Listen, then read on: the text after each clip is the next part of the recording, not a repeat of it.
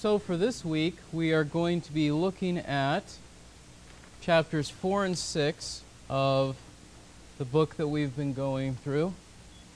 So, chapters 4 and 6 today, and then chapter 5 tomorrow, and then we'll take a break for a little bit. Uh, next week will be the last week. So, we're doing 4 and 6 today, 5 next week, and then we'll take a break. So, all right. Uh, so, chapter 4 the reason I put 4 and 6 together is they're both short, and chapter 5 is really long. And so, uh, coming in, folks, there's a handout on the back table there.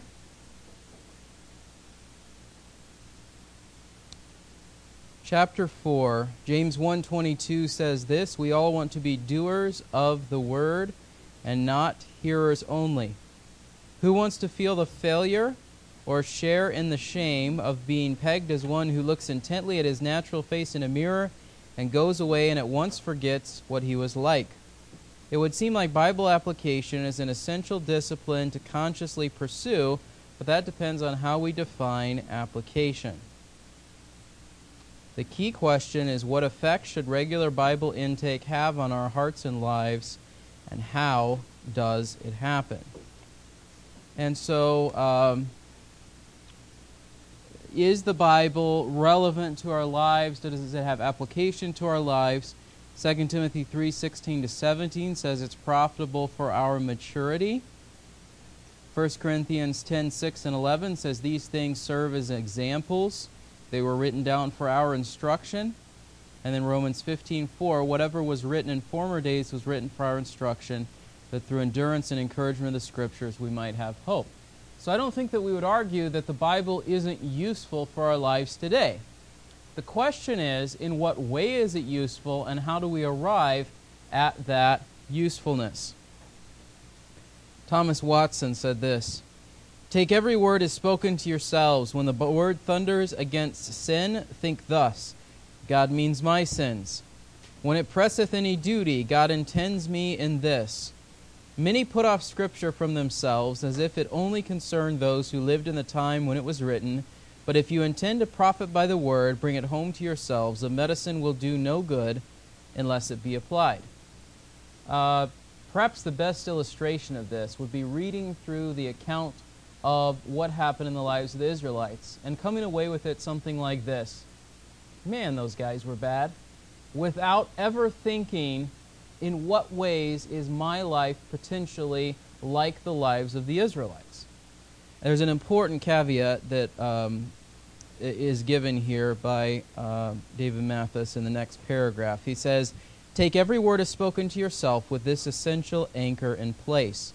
Seek to understand first how God's words fell on the original hearers and how they relate to Jesus' person and work, and then bring them home to yourself.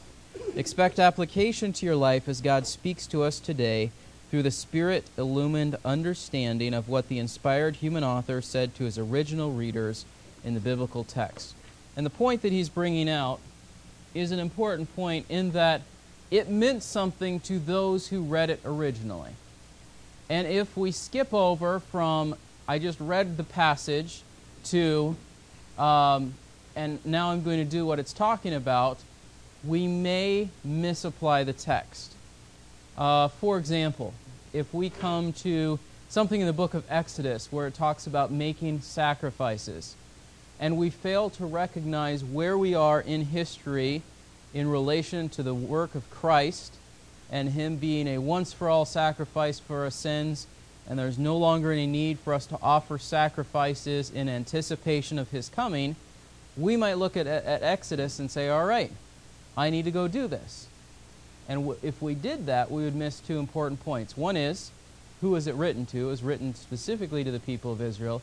And secondly, what has happened in regard to the work of Christ? Christ has come, and so there's no longer any need for those sacrifices. Uh, there's the interesting question of what sort of sacrifices are being offered that are talked about in some of the prophetic books. Uh, we won't go into all of that today. But if nothing else, it would simply be a perfect reminder of what Christ has done, not even then not the same thing that the Israelites were doing. So, take Scripture as relevant, imperative, and effective in your life. But do so in a way that recognizes first who it was written to and, and, and what sort of things were being required of them, and how does that stand in relation to us in light of the person and work of Christ. Another important thing for us to think about is what he comes to on page 63, which is should we think of application as an everyday means of God's grace? Should we pursue it with every biblical encounter? The answer is yes and no, depending on what we mean.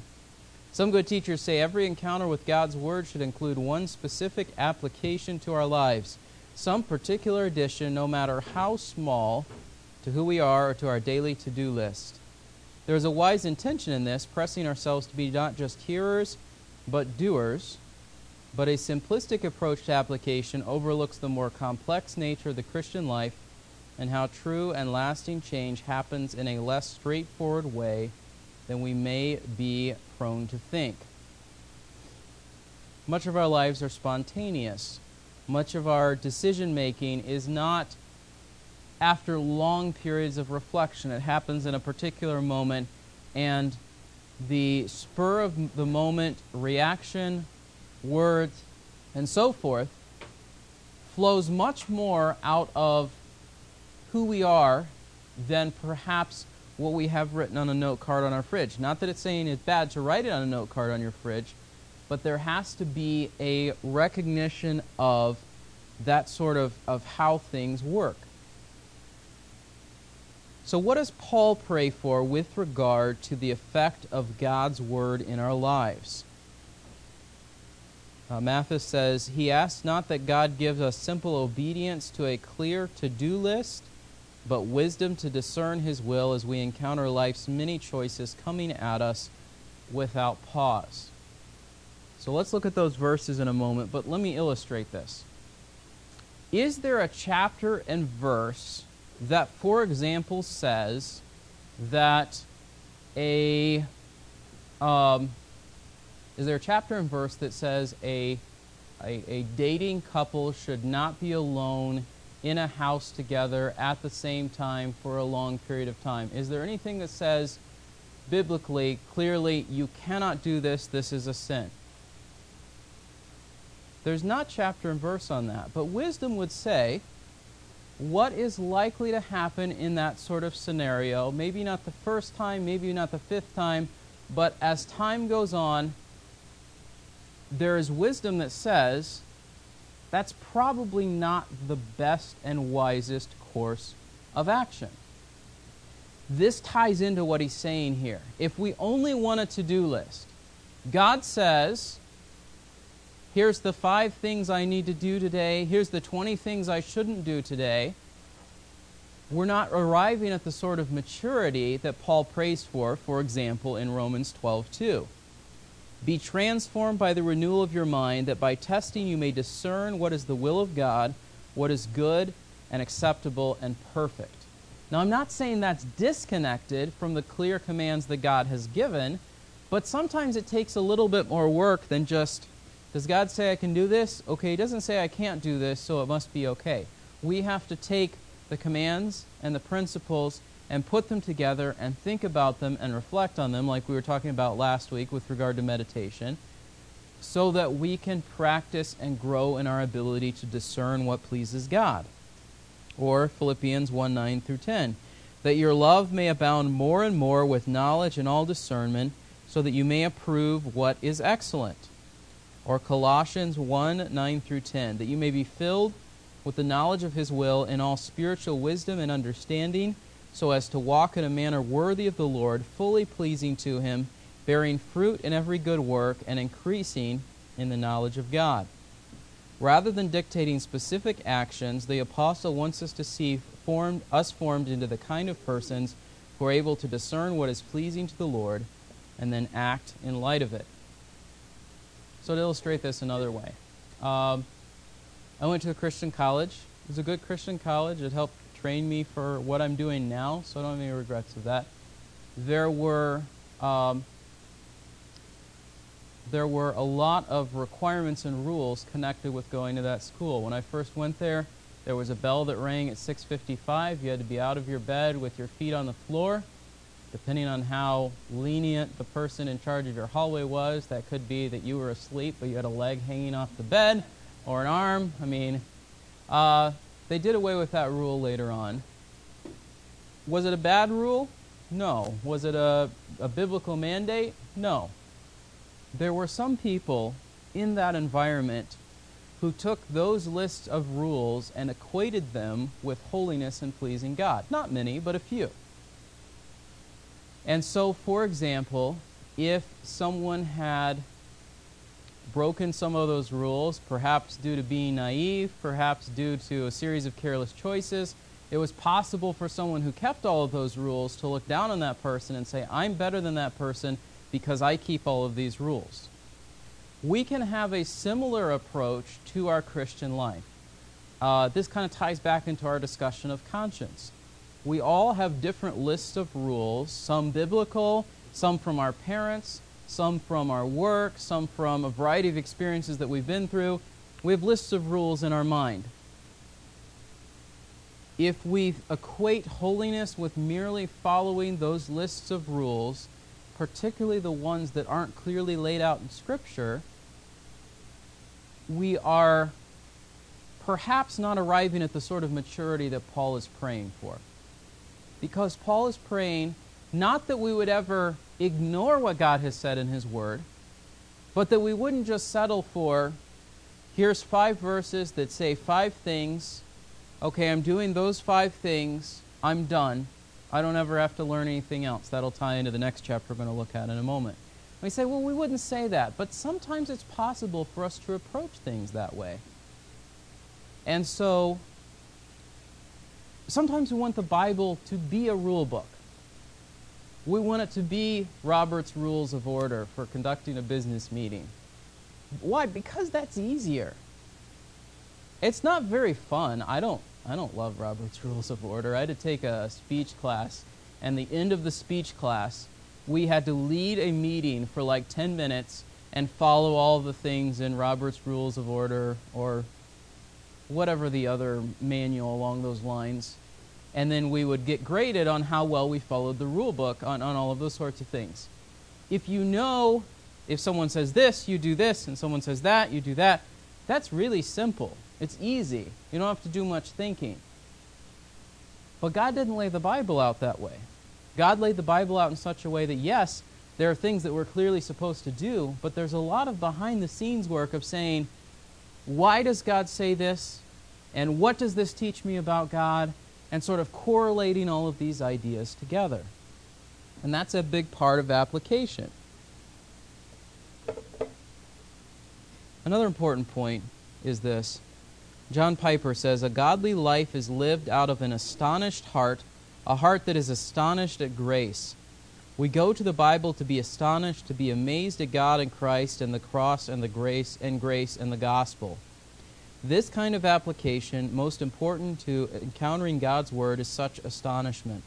Press the Scriptures to your soul, pray for the awakening of your affections, bring the Bible home to your heart. It's really just another way of commending meditation. And so, in the way that we looked last week, that we have Scripture reading, meditation, and prayer, there's also a sense in which it is scripture reading, meditation that also leads to application, perhaps after prayer. Meditating on God's words shapes our soul. Sometimes it yields immediate and specific points of application. Embrace them when they come.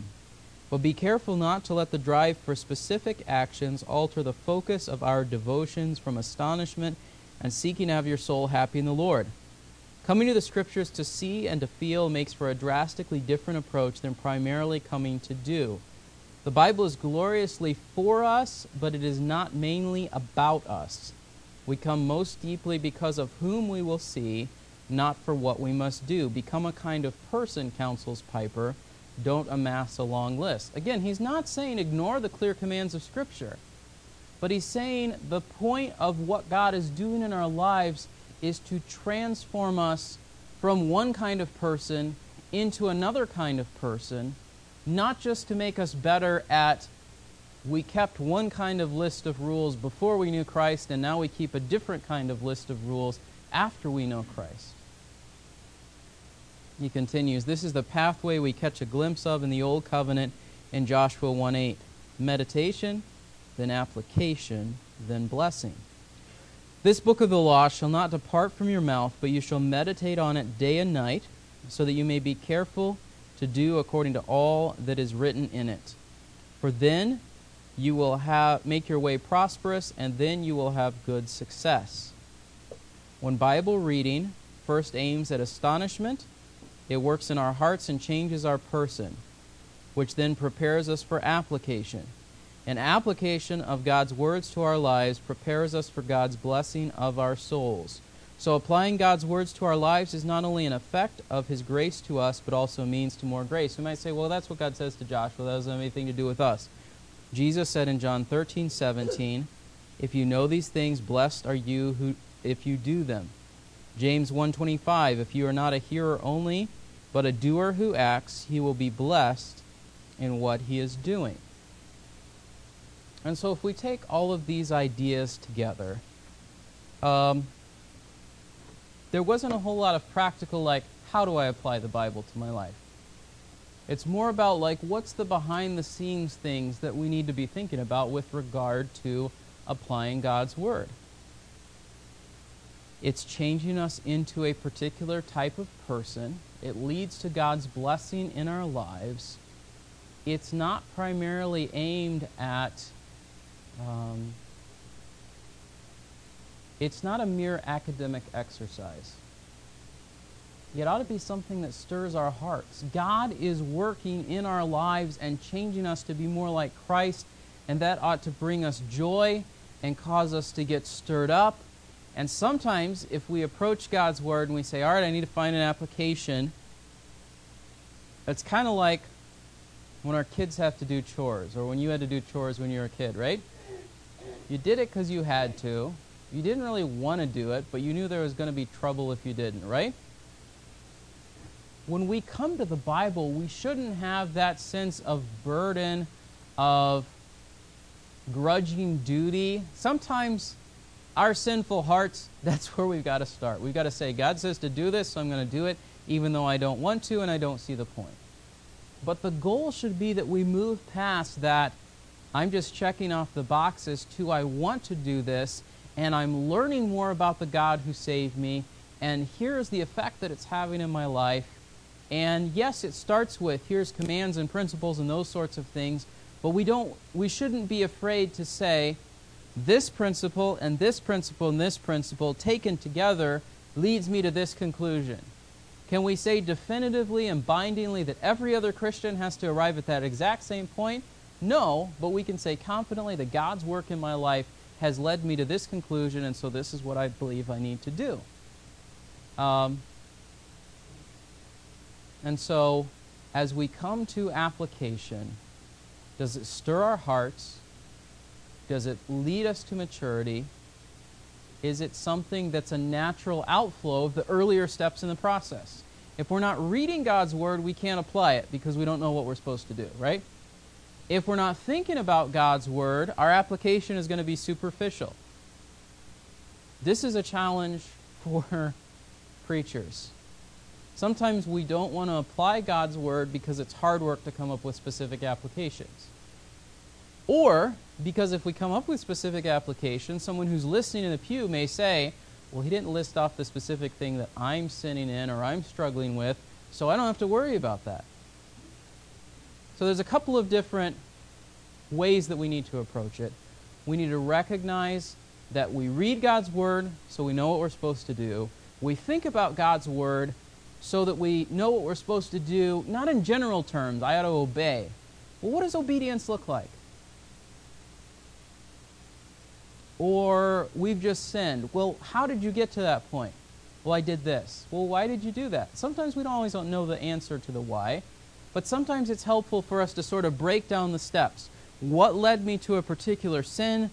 What sort of obedience does God require? And that's where meditation comes in and that flows into prayer. God, help me with this.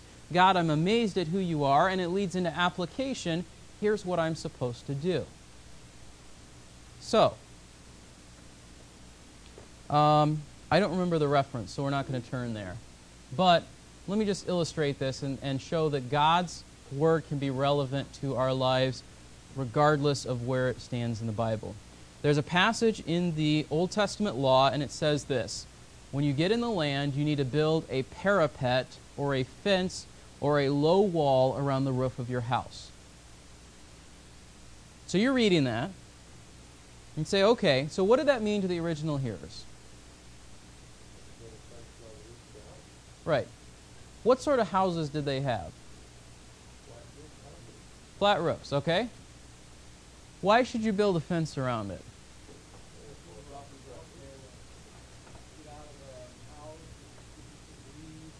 Sure. So it was part of their living space. And, and why should you build something around the edge of a living space that's high up? Yeah, so people don't fall off. So, what sort of things does that teach us about the people they were supposed to be and the God who commanded it to them? Okay, so we should love our neighbor as ourselves. That sounds like one of the commandments, right? And what does it teach us about God? He cares for us, and he, yeah, he wants us to care for other people. So that's what it meant to them. So if we said, all right, I'm going to apply that today, are there any parallel situations today in which we need to be concerned for our fellow man in the things that we do with our property, whether that be the church building or our house or something like that? Okay, rails on a staircase. What else? Okay, good. What else? I know winter seems a long way off, but what are some things we might want to do in the wintertime? Clear the snow, clear the ice. Um, what's that? I don't know. It was kind of warm this morning. I was thinking about it for a minute. So. Um, or even just a simple thing like in your house. I was carrying my water bottle in from the car, and I dropped it on the floor. Some of the water spilled out. I could have said, you know what, I'm busy. I don't feel like cleaning that up. But if I love my daughter and I don't want her to fall, I need to go wipe it up. Apparently, I didn't do a great job of wiping it up because Kelly walked through and she's like, why is the floor all wet? I did go and, and wipe it up a little bit. So, what's my point? My point is we can take even what seems like an obscure passage in the Old Testament and ask questions like what, it, what was the significance for them? What were they supposed to be and do? What did God reveal about himself through these words? And then we can say, all right, so what am I supposed to do? It's not a command for me because we're not under the law. But I think there's a principle there that teaches us about what God is like and what we're supposed to be like that still has relevance for today and that we can legitimately make the application and say, if God wanted the Israelites to do this, we ought to do this. That becomes more difficult with a passage like, don't boil the kid, the baby goat, in its mother's milk. I don't have a good application for you from that one. Some of the commands in the Old Testament law, without a lot of additional reflection, the probably safe fallback is to say there was potentially some practice of the pagan world that God wanted to distinguish his people's life from, and so that's why he had them do it. I mean, things like not wearing clothes that had the same, that had two kinds of fabric in it most of our clothes today are mixed fabric. Are we sinning? No, we're not under the law. Why did God want them not to do that? Because even as they're making their clothes, they're being reminded there's a separation, there's a difference, there's all of these things that God has built into our daily lives to remind us of the presence of sin, the division between us and the nations around us, and the fact that we're set apart to God. I may not understand it, I may not love it, but I still need to do it and, and so on. Uh, New Testament passages are a little bit easier, but we still need to be careful because sometimes um, there are passages that are clearly for a specific group of people. When um, Jesus said to Peter, Leave your nets, come follow me. He's not saying to us, you can never go fishing. You could arrive at that application if you're being careless in the way that you apply the passage. What is he saying? What, what, what would Jesus be saying to Peter, come leave your nets and follow me? Okay. Right. Okay. What else? Okay. What about the matter of that's the only way he knows how to provide for him? Does there have to be a degree of trust on God that he's going to provide for his needs? Um, what sort of how, how would we apply an app, uh, a passage like that to us today?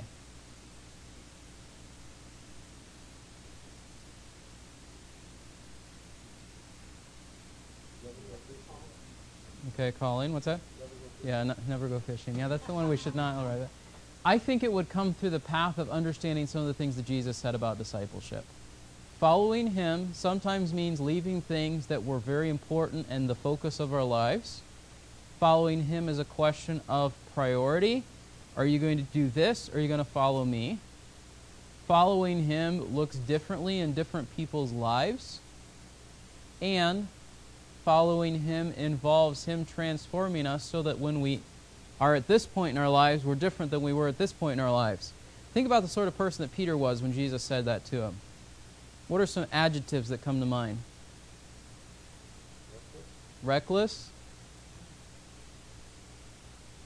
Loud. Yeah. And then we come to that scene on the beach where Jesus is talking to him about his betrayal. What's Peter's attitude? He's humble, he's broken, he's soft spoken, he's not even willing to look Jesus in the eyes. And then we come to Pentecost. And then we come to the other passages that we see in the book of Acts. And then we see his words in 1st and 2nd Peter. God changed him between there and between here. So there's so many different directions that we t- take an application of a passage like, Leave your nets and come follow me. Not missing the point of what it originally said, but there's much room for reflection on many different things, sort of springboarding off that passage. All right, for sake of time, let's jump on to the next thing. Is that helpful thinking through application in that way? This God's word is relevant. We have to understand what it meant to them first before we take it to us now. And then uh, it can be something that can be enjoyable, not a must must do, grudging kind of thing chapter 6, I think, ties in well with the application idea. And there is a progression that the author had in mind. I'm not trying to completely ignore that, but for sake of time, chapter 6 is pretty short. And the title of it is basically this Resolve to be a lifelong learner. Um, he makes the point on the first page that growing older doesn't always equate to being more mature maturity is tied to God's work in our lives, the degree to which we align ourselves with what Christ, what pleases Christ, what looks like Christ, and so on. Uh, he says to be a disciple means literally to be a learner. Our master is the consummate teacher, and the central task of his under shepherds in the local church is teaching. God designed the church to be a community of lifelong learners under the earthly guidance of leaders who are teachers at heart. The basic point that he's trying to get across is this. Sometimes we think when we're done with formal schooling, we're done with learning. There are people who get done with school, they never pick up a book again, they have little interest in learning new things, they just sort of go about their normal day of life. What are the challenges of that just from like a job perspective if you have that attitude. Things change. What else?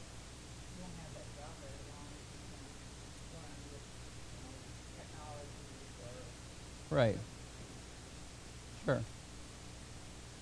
Yeah. And in an even more important sense, if we sort of say, I've learned the basics of Christianity, I'm all set, the words of Hebrews come to mind. You yourselves ought now to be teachers, but you are still receiving milk instead of meat. And so, what we need to understand with regard to lifelong learning is we may get to a point where we know a ton of things about the Bible. What's the next step? It's not retirement. What is it? Sandra? Okay, good. How is the next generation going to know the things that you know if no one teaches them? They won't. And that's sometimes why churches fail because one generation knows a ton of things about God and follows God faithfully, but they fail to take that next step of teaching others. And the more that you teach, what do you realize? The less you know and the more you need to learn yourself, right? And so rather than saying, you know, I've got to this point, I'm just going to park here, I'm going to instead pass on truth to other people. The more I'm passing on truth to other people, the more I have to be taking in truth for myself, or the well runs dry, you have nothing left to say, and it doesn't help you or them. Philippians 1 6 He who began a good work in you will be, bring it to completion. But then it says, when? At the day of Jesus Christ. And so the work's not done until Jesus comes back or we die and go to be with him. And so that is an, an ongoing process. All, and here's an interesting thought. Are all of our questions about the way that God has worked in his plan or will work, do you think those will all be answered the moment that we get to heaven? No, but Ephesians 2 7 says this In the coming ages, God will show the immeasurable riches of his grace and kindness toward us in Christ Jesus. We may not ever, even in eternity, know everything there is to know, but I think that as time goes on, we will know more about God and have more reason to praise him and, and so on and so forth. So that leads us to two things what and how. What is it that we ought to learn as Christians?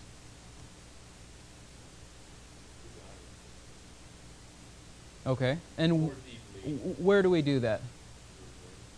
Through His Word. So the what is God's Word. But importantly, and I think that's what you're getting at, when we say learners, we don't mean of mere facts, information, and head knowledge. We mean all that and more. We don't just learn facts, but we learn a face. We're not just learners of principles, but of a person. We are lifelong learners in relationship with Jesus as we hear His voice in His Word and have his ear in prayer and share in community with his body, all through the power of his Spirit. It's not disconnected from objective statements about God recorded in the written word. But those statements are supposed to lead us to have a relationship with the person who is God, the three persons who are God, not just, I sort of know facts that I've read on a page.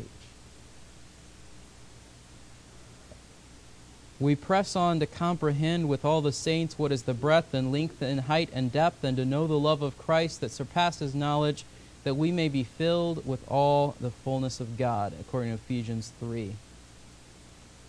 The heart of lifelong learning that is truly Christian is not merely digging deeper in the seemingly bottomless store of information about the world, humanity, and history, but plunging into the infinite flood of Christ's love and how it comes back to this in its boundless breadth and length and height and depth, and seeing everything else in its light.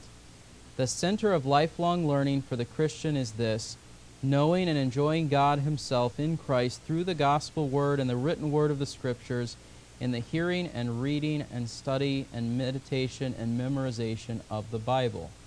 And so that's why he has this idea of lifelong learning. So, the what is the word? What are some ideas, some practical helps for the how? First of all, vary your sources and seasons. Sometimes we think there is one and only one path to growing in our knowledge of God. How many of you love to read? Okay? How many of you would rather listen to something? Listen to something. How many of you would rather watch something? How many of you would rather talk to somebody than do any of those things? So, here are some ideas that are ways that we could learn more about Christ personal conversations with mature believers, books, classes, educational videos, listening to recorded audio. Consider how these things will change in various seasons of life. College or seminary can be concentrated seasons for classroom instruction. Having a long commute or a manual labor job that permits it, you can take advantage of audiobooks and sermons. Evaluate the particulars of your season of life and choose the media and venues most conducive to ongoing learning about God, the world, and yourself. There are some things that I think are fixed ways that, that should just be a normal part of our Christian life. The public reading of scriptures and collectively gathering to reflect on them, I think that that's a given. But the ways that we grow in our knowledge of God throughout the week, there's room for flexibility in terms of what is more helpful. And sometimes we need to push ourselves. You might say, I don't, I mean, just for me personally, just as an example, I don't prefer listening to things because I can read a lot quicker than I can listen to something. But is it probably good for me to slow down and listen to things from time to time? I think so. And so, even if something's not your preferred way of learning, maybe push yourself and give it a try. Secondly, create space and redeem spare time. If you work full-time job or have a young family, it can be difficult to make time for a formal class or something like that. But you can create small windows for learning. Five or ten minutes of reading as you go to bed at night. A few extra minutes of lingering over the scriptures in the morning read an article a day from something like he recommends the Gospel Coalition, and much of what they write is good. Or put a bookmark in a print book or an e reader as you work through a good book. Thirdly, mind your mindless moments. There's a place for mental rest, recreation, ball games, TV, and so on, but a lifelong learner will want to take care that most of life's spare moments are not cannibalized by mere mindless entertainment there is an attitude in our society that we rush through our day of work or our week of work or our life of work and get to the point where we don't have any obligations of anything to do, and then we can just sort of relax. Relaxing is good, but we don't, first of all, appreciate it, except as contrasted with work, and sometimes it reveals a wrong attitude toward work in light of what we've seen about that in Genesis, that it was a good thing that God gave us and also the idea that even if you are watching a movie, listening to a song, what, consuming the news in some way, we don't just turn our minds off and coast. We can be actively thinking, questioning, considering how this contrasts or supports truths that God has revealed. Fourthly, adapt to new media it becomes a challenge as we grow older because it's more difficult for us to learn new things. But hopefully you can see potential advantages alongside distractions of moving from, for example, a, a library of books that spans four or five or ten shelves to something that you can carry around and constantly have with you. Now, there's distractions and challenges with that as well. Sometimes I find it's easier for me to take a paper copy of the Bible and a pencil and a notebook and just go sit somewhere so that I'm not distracted by things popping up on my phone or my laptop or whatever. But there's a time and a place for saying, I have access to 5,000 books and I can carry it around with me in something that weighs less than three pounds. That's an amazing reality that we have today. And so, if we have opportunity to take advantage of those things, we should consider them uh, and not Technology can be dangerous if we don't understand the why of how it was designed and the distractions associated with it and all those sorts of things. But it can also be a useful tool. Fifthly, embrace the identity of learner. Not a huge fan of the word identity, but we can, I think, stand behind the idea of what it's saying. If you say, I am someone who needs to constantly be learning about God, then you'll make time for it, I think is the bottom line. It's not something that's set aside to just when I was in school or just when I feel like it. It's something that I will intentionally do and continue doing. And if if knowing God is at its core a key component of eternal life, John 17:3 says this, "This is eternal life, that you know God and Jesus Christ whom he has sent." If knowing Him is a key aspect of eternal life, it can't be something that we say I'm done with when I'm 30 or 40 or 50. This is something that continues throughout our lives. So, application something that we learn to love instead of see merely as a task to be done, something that takes work but is profitable when we do the work, and something that is a natural outflow of the other things that we're talking about. Read, contemplate or meditate, pray, apply, and keep learning about God in all of these different ways, whether it's reading God's Word or meditating on God's Word or praying through God's Word, or as we'll look at next week, memorizing God's Word or applying God's Word. All of these things are things that we ought to constantly be involved with throughout our Christian lives. Let's pray. Lord, we thank you for the privilege and the opportunity to, first of all, to have access to your Word in so many different ways. Thank you for the fact that your words still speak truth thousands of years after they were first written.